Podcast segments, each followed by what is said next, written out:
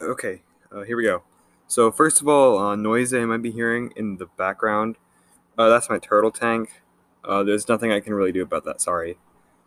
Uh, also, a quick disclaimer for the rest of this quick podcast. Um, I'm writing and recording this after I've already finished reading Fahrenheit 451. And I know we were kind of supposed to do this while we were reading, but I met up with an unfortunate side effect of adolescence, commonly referred to as procrastination. So, anyway, Fahrenheit 451, it's a pretty cool book with pretty cool characters and a pretty cool funny thing on it, which is generally referred to as a book ban, which is possibly because Ray Bradbury, the writer, was a time traveler and predicted modern technology in the 50s. The book deals a lot with the banning of books, which is really meta considering the book itself was banned. The main character of the novel is Guy Montag. Guy is a fireman with a pretty interesting name, and fireman sounds pretty helpful until you learn why they're called fire firemen. Their duty is to seek out intellectuals with books and burn them to the ground. Burn the books, not the intellectuals, most of the time.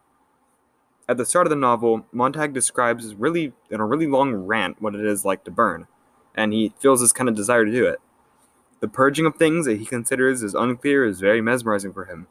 Unfortunately, our for our buddy Montag, he feels kind of indifferent towards his job, and his story really starts to pyro- blah, blah, blah.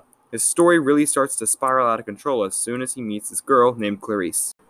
So Clarice, Clarice, Clarice is a pretty young girl who acts pretty aloof, um, and she's interested in people and knowledge, which are two things that are generally uncommon for society for society to accept in a person at the time. So she's kind of like considered antisocial, which doesn't make a whole lot of sense, but hey, that's kind of what people see her as. Uh, Montag, however, sees he sees his inner desires inside of Clarice and actually begins to listen to this outcast. Uh, this is a very important plot point as this sets the whole story into motion. Um, not the meeting of Clarice, that's pretty important, but mainly it's when he goes home and he begins to think about, you know, all these things that Clarice told to him and what they reflect. That is very important because at one moment where he's thinking about it, that's the first time that we ever see him turn against what he's always been told. Um, this single action keeps Montag listening to her as well the next day. Uh, only because Montag was welcoming to what Clarice had to say did he ever move forward with, with his thinking. Also, speaking of thinking, one thing Montag and his wife Mildred continue to do is not think, which is pretty obvious. This is why Montag's contemplation of Clarice is very important, because it moves him out of the status quo. So, society in this book is reflected through the perpetrator being represented in his cunning and lying captain Beatty, and the perpetrated being represented in his wife Mildred. This also helps lay out a certain timeline of events, and this isn't a chronological timeline or kind of a, a Membean taught me this word and I completely forgot, but it's not about a chronicle, that's it.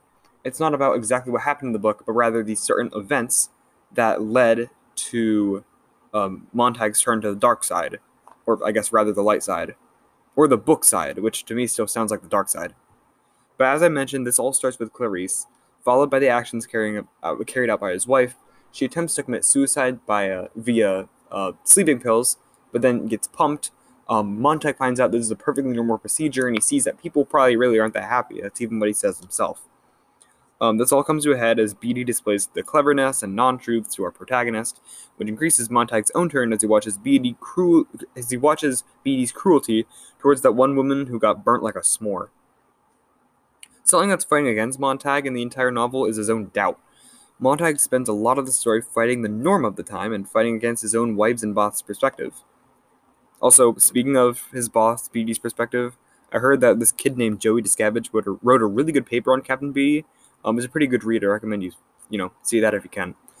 And finally, when Montag decides to turn against his own life and begin to read, it's the final move. It all started with Clarice, and that sends him over the edge into being a total nerd. And well, an intellectual, I guess.